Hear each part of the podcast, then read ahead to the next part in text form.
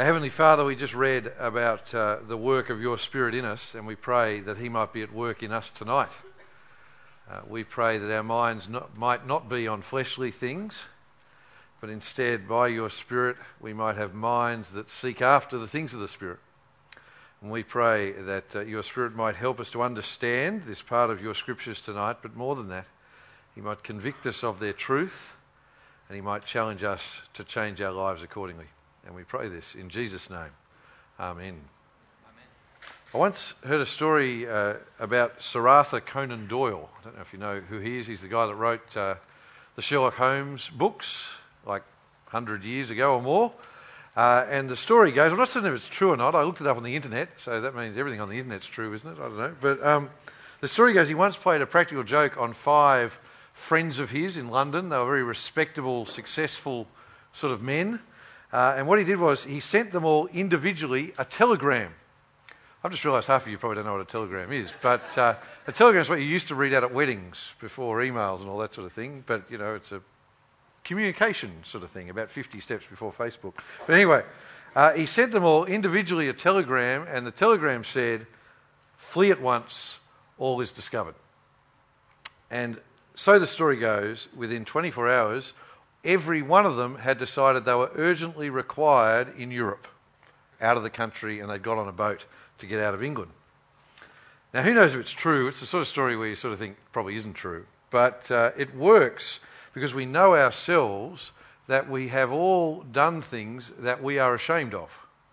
Uh, we know ourselves that there are things that we've done that we don't want anyone else to know.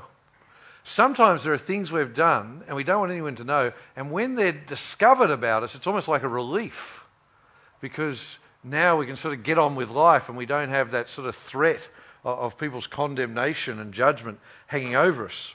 Uh, but there are things that if they came out, we'd be so ashamed. And even more, if you think about it, what if people could see our thoughts? Uh, what if people could actually see what goes on in my mind and, and, in my heart? Not just things I've done and things I've said, but, but the things that go on in here. Guilt is a horrible thing.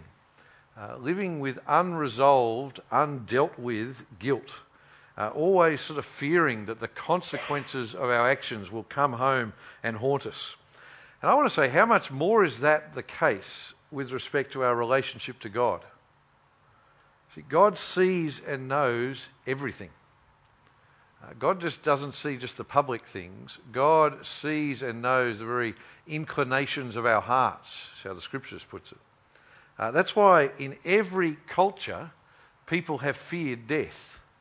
It's not just fear of the unknown, it's not just fear of how the death happens. People have feared death because in every culture, people have had a sense of the divine, people have a sense that there is something beyond death, there is God there, and every person has thought throughout all history, every culture has thought, what if I deserve God's condemnation? What if when I die, God is not happy with me? But I want to tell you that is the wonder of the Christian message. That is the wonder of Jesus and his good news. We've been looking at the book of Romans now for quite some time uh, here at church, and it is probably, Romans, the greatest summary of Jesus and his message. You can't get a better one. And what we've learned or been reminded of uh, is that even though every one of us is guilty before God, even though every one of us have fallen short of God's standards and deserve his judgment, every human being has that hanging over our head. But, and this is the wonder of Jesus and the wonder of his gospel, even so, Jesus offers us freedom from that guilt and that judgment and that condemnation. And so tonight, we come to this incredible high point uh, of this part of the Bible at Romans chapter 8, verse 1. Uh, and if you want a verse to, to, to, remember for this week, this is it. Look with me on your, uh, on your Bibles. It says, Therefore, no condemnation now exists for those in Christ Jesus.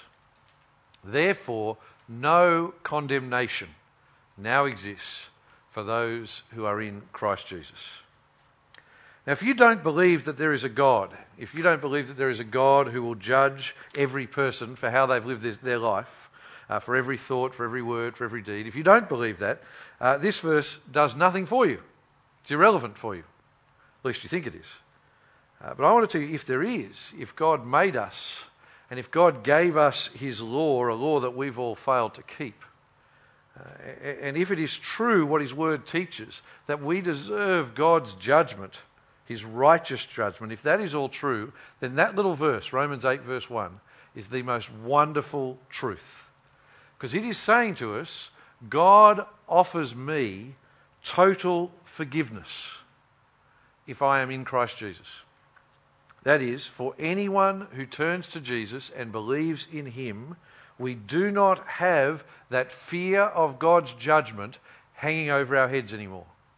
We do not need to fear. Our guilt has been taken away. So when we die or when Christ returns, we have nothing to fear. We'll be welcomed by God into his kingdom forever. One of the great misunderstandings of the Christian message is that Jesus came to tell us to live a good life. Uh, people think that he came to tell us don't do too many bad things and try to do some good things, and hopefully God will look at the good and it will outweigh the bad, and then maybe God might just let you into heaven. But nothing could be further from the message that Jesus actually preached. He taught that actually none of us can meet God's standards. We all fall short. But what he did was he came to offer us forgiveness not a new way to live so much as a way to be forgiven for the way we all live. The Bible calls it justification. God declares us innocent if we'll just trust in His Son. So, these first four verses of our passage tonight are summarizing that message for us. They're summarizing what we've already learnt in chapters 1 to 7 of Romans. So, follow along as I read again from uh, chapter 8, verse 1. It says, Therefore, no condemnation now exists for those in Christ Jesus, because the Spirit's law of life in Christ Jesus has set you free from the law of sin and of death. What the law could not do, since it was limited by the flesh, God did. He condemned sin in the flesh by sending his own Son in flesh like ours under sin's domain and as a sin offering, in order that the law's requirement would be accomplished in us who do not walk according to the flesh, but according to the Spirit. Now, these are complicated verses, so you're going to have to look carefully at them with me. Uh, what it's saying is, before Jesus came, we were under what it calls the law of sin and death. That, that was sort of the law that ruled us, that governed us, that prevailed over us. And that's what we've seen earlier in, in the book of Romans. God has made his way clear to all people through his law, but we can't do it because of our sin, we can't live that life of obedience that God's law demands. And so the law, what it actually does is it doesn't give us life, it condemns us to death. So you remember Romans 6:23, the wages of sin is death. But God, seeing that, did something about it. He sent his son, look there in verse 3, in flesh like ours, that is, as a human being like us. And he was tempted in every way, just like us, yet he did not sin. And because of that, he was able to be, and look there again in that verse, a sin offering for us.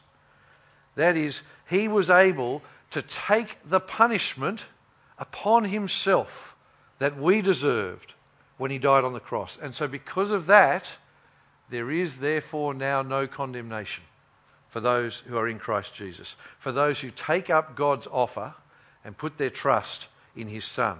That is the great truth, the greatest truth that every human being needs to know.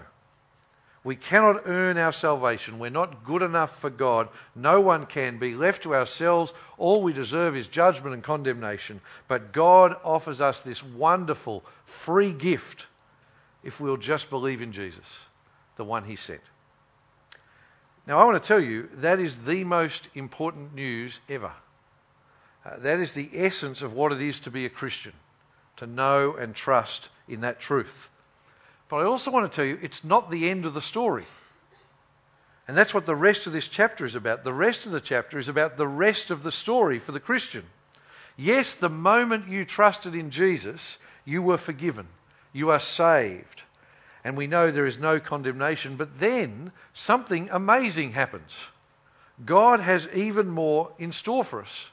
When we come to trust in Jesus, we start a new life. And it's a life lived in relationship with the God of the universe. So God is now not some unknowable spirit in the sky for someone who is in Christ Jesus, who believes in him. He's not some distant judge who we sort of hope one day might treat us more kindly than we deserve.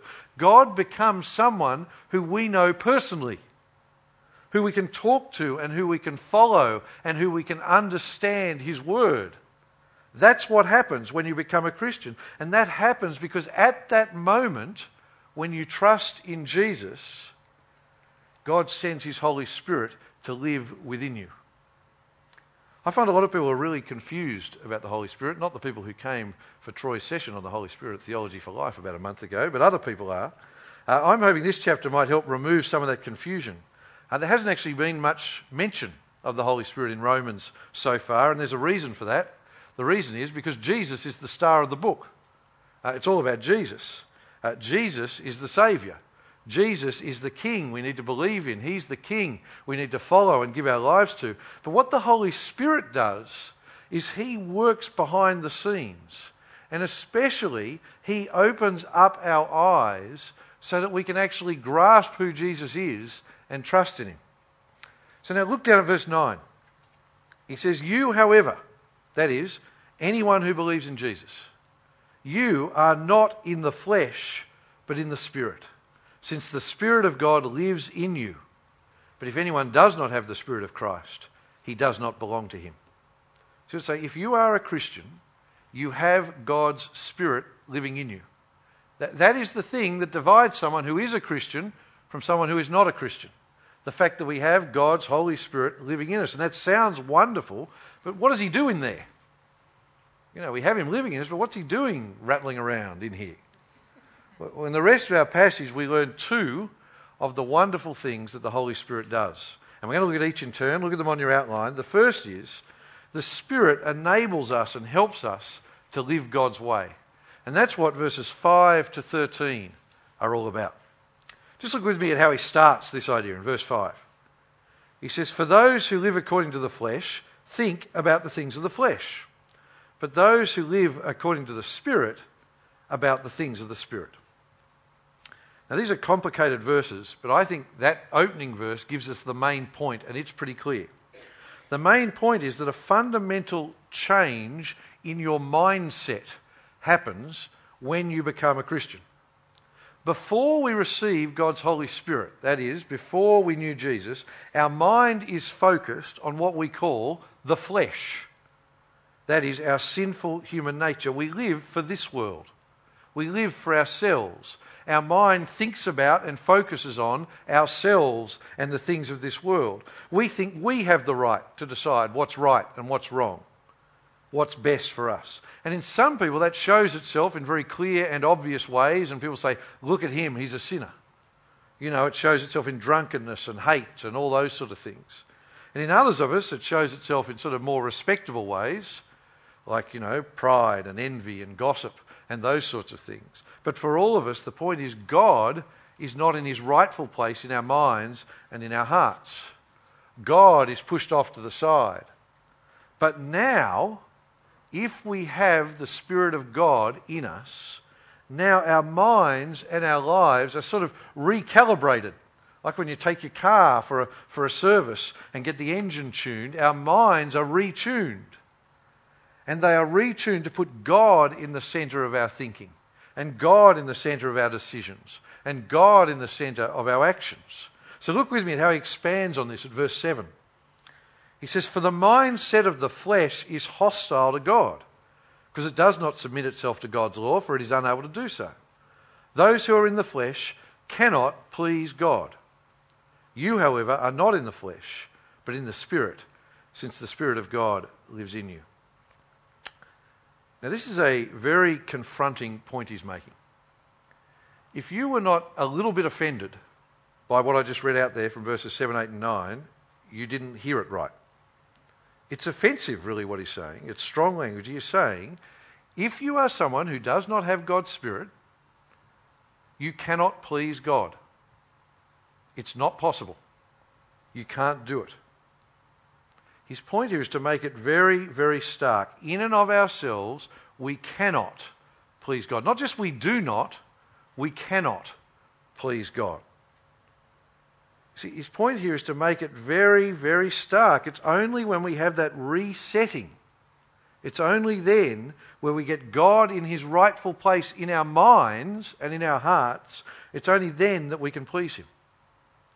Now, it's not saying that a person who doesn't know Jesus and so doesn't have his spirit, it's not saying that person cannot do good things as we define good, that is.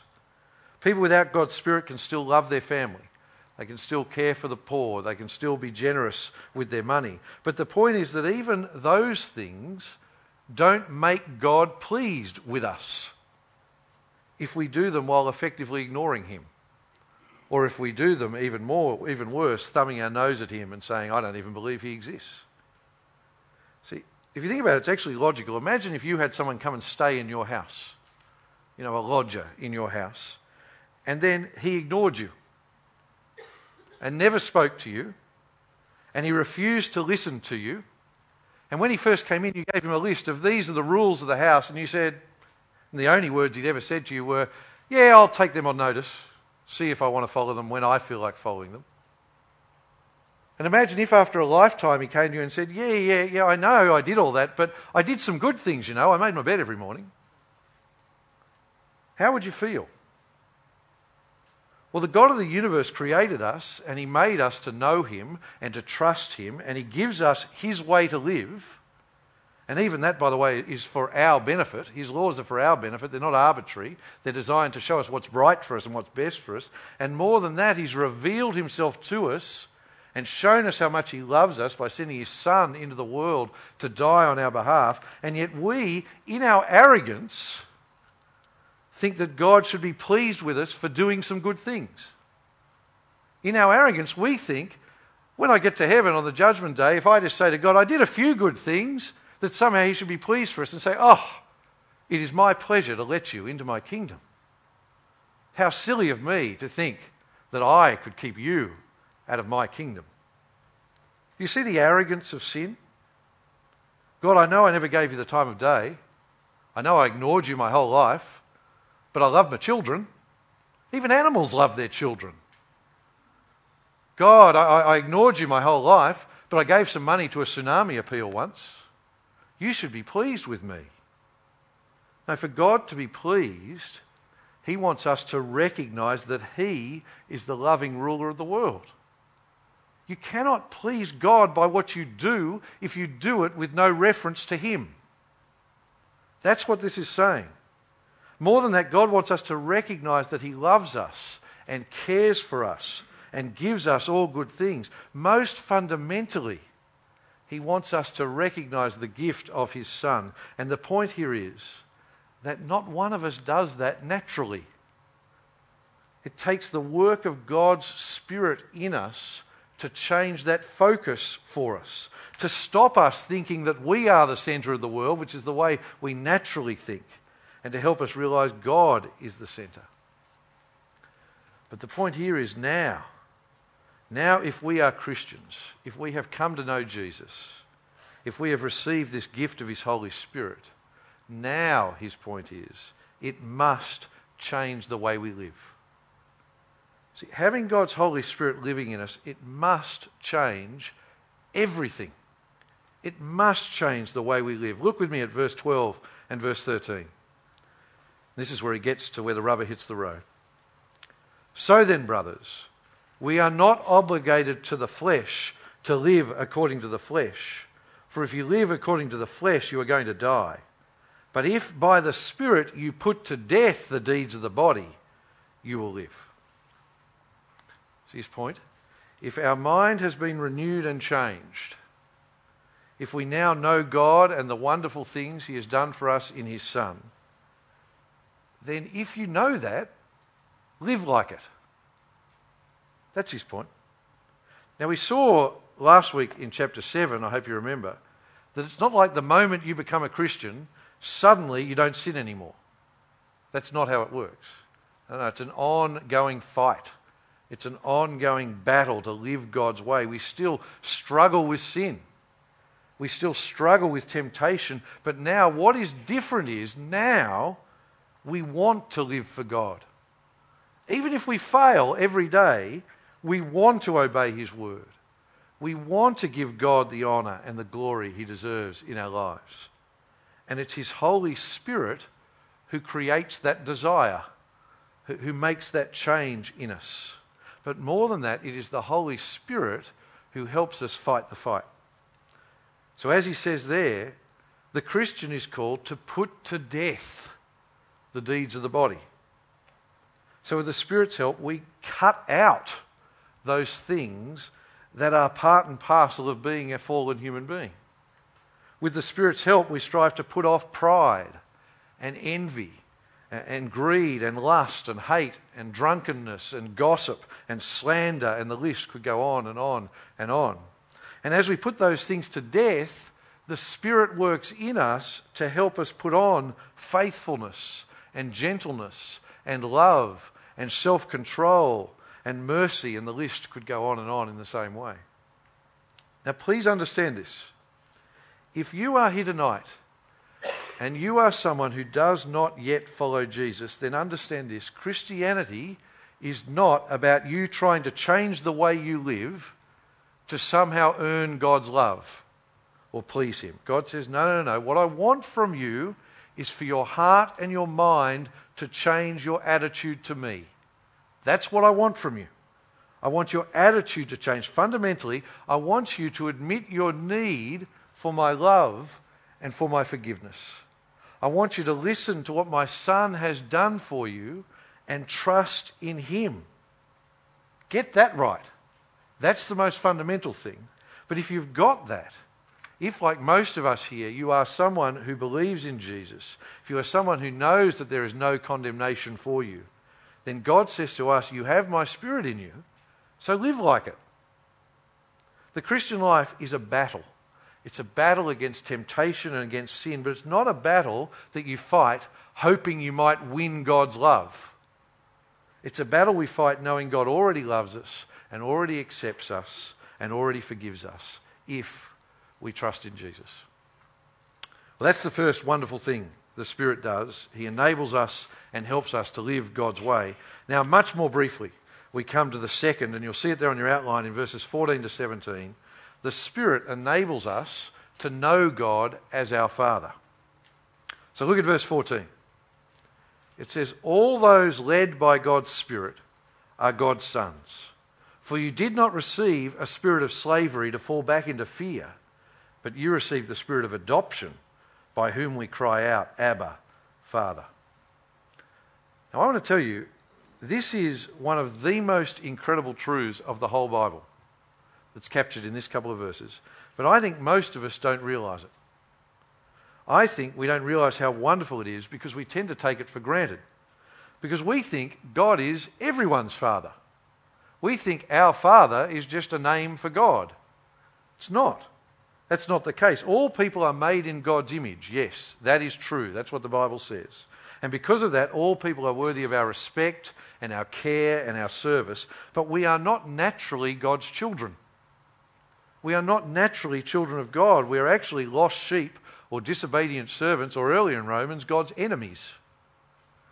But because we've grown up hearing the Lord's Prayer, you know, even in public schools, I grew up in Queensland, which explains something, but you know, even in public schools, we prayed the Lord's Prayer once a week at the assembly. And so we just think, well, that's God's name. Our Father, who art in heaven, hallowed be your name. That's God's name. No, God's name is I will be who I will be. That's God's name. God's name is Yahweh. God's name is the Lord. His title is the King of Kings, the Lord of Lords, the God of heaven and earth, the Judge of righteousness. If you want God's names, they are God's names and titles. But the wonder of it is that the Lord of Lords, the King of the universe, becomes our Father if we will just believe in his Son. And so when we do that, put our faith in Jesus, then he puts his Spirit in us, and at that point, the God of the universe adopts us as his children. I know something about adoption. In my family, uh, my brother is adopted. And I can tell you there is no greater example of love in our fallen world than adoption when it is done properly. For a parent to take another child who is not their flesh and blood and say, I love you and I will love you and I will care for you as much as I love the child who is my flesh and blood, there is no greater example of love in our fallen world than that. If you know people who foster children and adopt children, encourage them and pray for them and say, You are my hero. Because they are heroes, and Christians should be the ones doing it. Christians should be the ones doing it because it is in line with our Heavenly Father. See, this is the most wonderful truth. When we pray to God and call Him our Father, that is not a right. That is because He has adopted us as his children, and we can only do that because we have his spirit in us. See, when we say our Father, when you pray that, you are expressing the most wonderful truth. The God of the universe, the Lord of hosts, the one who should judge us and condemn us, we do not have to fear his judgment. We do not have to fear him. He is our Father and he loves us, and we have a personal relationship with him where we can come before him and we can ask him for anything, where he promises to provide for us into eternity. Isn't that amazing? Don't get distracted. Isn't that amazing? If you don't know that, you don't know Christ. It is the most amazing truth. Don't take it for granted. God is your Father, and you can call Him your Father. In my experience, for many Christians, even as we pray, Our Father, we're thinking of God as like an angry schoolteacher. Even as we pray, Our Father, we're thinking of Him as like a distant judge. He is not a distant judge. And we think that when we die or when Christ returns, we're just thankful that God might just tolerate us in heaven. See, we've grasped verse 1. I think any Christian grasps verse 1 there is no condemnation for those who are in Christ Jesus. But many of us haven't grasped this wonderful truth. See, by giving us His Spirit, God has adopted us as His children. But more than that, or because of that, He actually includes us in the inheritance. It's not like Jesus is his son and we're like the extra kids he tolerates who come round on Friday afternoons. That's how I treat Sam's friends. Uh, God treats us as equals with Jesus. Do you get that? It's amazing. It's astounding. Look at verses 16 and 17. The Spirit Himself testifies together with our spirit that we are God's children and if children, also heirs, heirs of God, and co heirs with Christ. Do you see that? We are heirs. God has this incredible inheritance for you and for me. He hasn't just got a bed in the servants' quarters in heaven. He welcomes us into the mansion of his kingdom and lets us share a room with Jesus. We don't live downstairs with the hired help. We live upstairs with our brother, the Lord Jesus Christ. That is the Christian hope. And so I want to say to you, to anyone who will listen, do you know God as your Father? Do you know God personally? Have you accepted his offer of no condemnation by turning to Jesus and trusting in him? And now do you know that you can speak to the God of the universe and know that he loves you and you have nothing to fear from him? That is the question this passage asks us. Do you know God as your Father? And if you don't, I want to say to you, come to know him tonight. Take the step tonight. Believe in his Son and so become one of his children. And then for those of us, many of us here who do, those who trust in Jesus, I want to say to you, you have the Spirit of God living in you.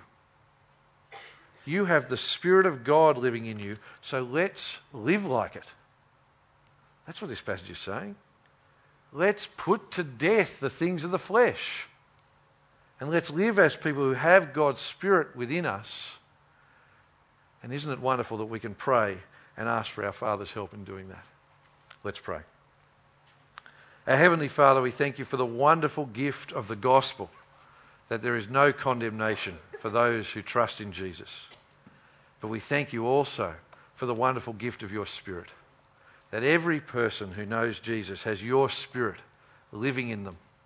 Father, we thank you for that gift, and we pray now that we might live like that, that we might put to death the things of the flesh, put to death the things we used to tolerate and accept as just part of our nature, and instead put on the things of the Spirit. And Father, we thank you for the wonderful reminder that you are not some distant judge who we need to fear. But if we know Jesus, you are our Father who loves us and has a place in your kingdom for us forever. And we pray this in Jesus' name. Amen.